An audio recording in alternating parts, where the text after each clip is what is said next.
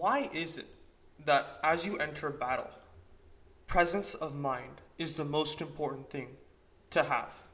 Why is it that control should be created in advance, not in the midst of any sort of battle?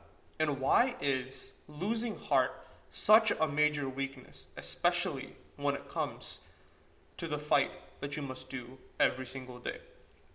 Hello, and welcome back to Stoic Spirituality, a podcast where I look through and dissect different concepts from books or from my own experiences. My name is Juggin, and I'm just a student of the human experience, trying to spread some ideas and knowledge out to whoever is listening. For all you old listeners, welcome back, and for you new listeners, welcome.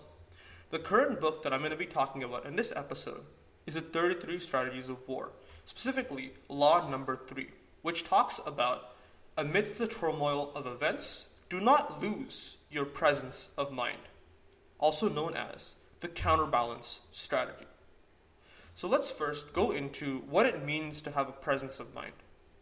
So, presence of mind is someone who is cognizant or aware of the present moment and also aware of the past and the potential future.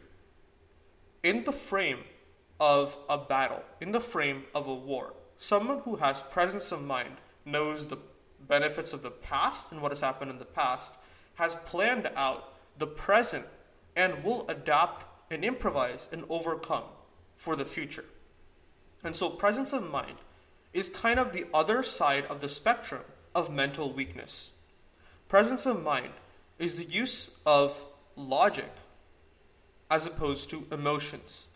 It's the use and channeling of perspective as opposed to the loss of perspective or a single way of looking at things. So, presence of mind manifests as a general's overall view of the war, overall view of everything that is happening, or everything that has been planned for, as opposed to a simple soldier's view of the enemy in front of him, or what must be done at this current moment. Someone who has presence of mind looks for opportunities in the grand scale of things, not in the single moment of things.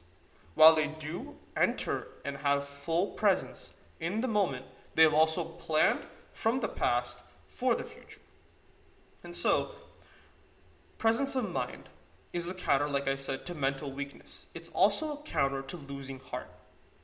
So, presence of mind instills in us a sense of confidence as a counterbalance. Because someone who has presence of mind has the ideologies and the plans for every single situation.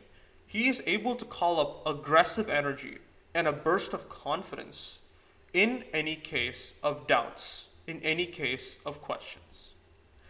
And so, someone who does this will be very careful when preparing for the battle, the situation, the presentation, or whatever problem may arise in your in your mind or in your situation but during the actual presentation or the battle itself, he or she will empty their mind of doubts and find the joy in attacking, having planned for every single opportunity or every single thing to go wrong.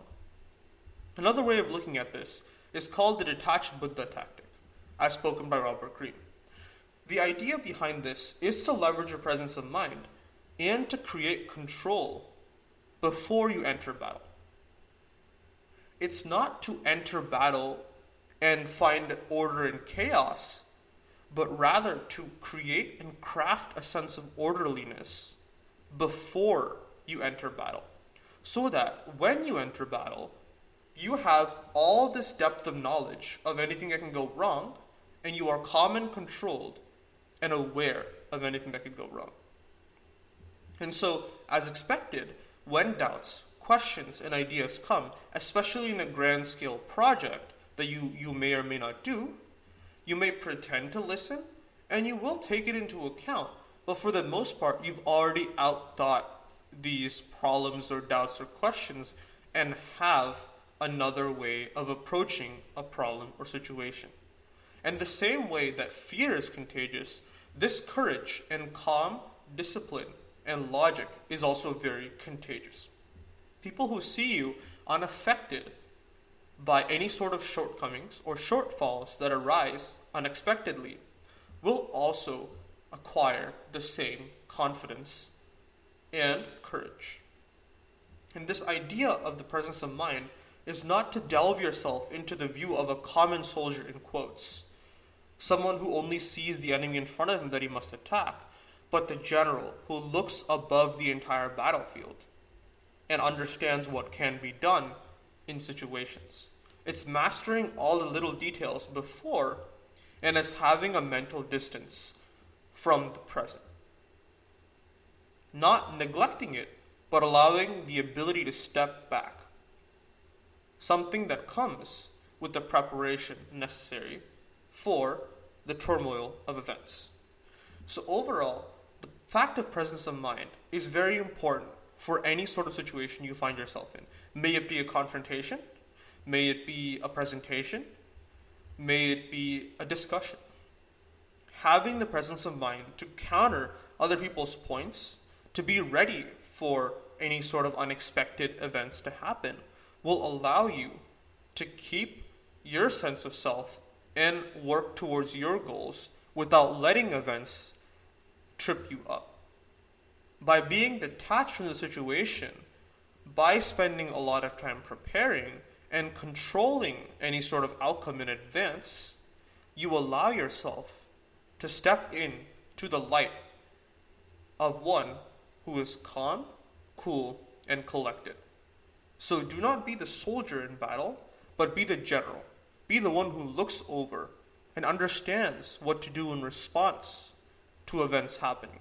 Not someone who is faced with an enemy they cannot beat and somehow surrenders or loses in the battle they must fight. A general will pick the battles properly and win even before the battle starts, which is a quote paraphrased from Sun Tzu. And that's the benefit and that's the power of the presence of mind. Thank you so much for listening to this episode on the presence of mind. And if you'd like to hear more content, feel free to drop me a follow at Stoic Spirituality on Instagram, TikTok, and YouTube. And if you'd like to follow me on whichever platform you listen to this podcast on, feel free to click me click a follow below. Thank you so much for listening and see you guys next time.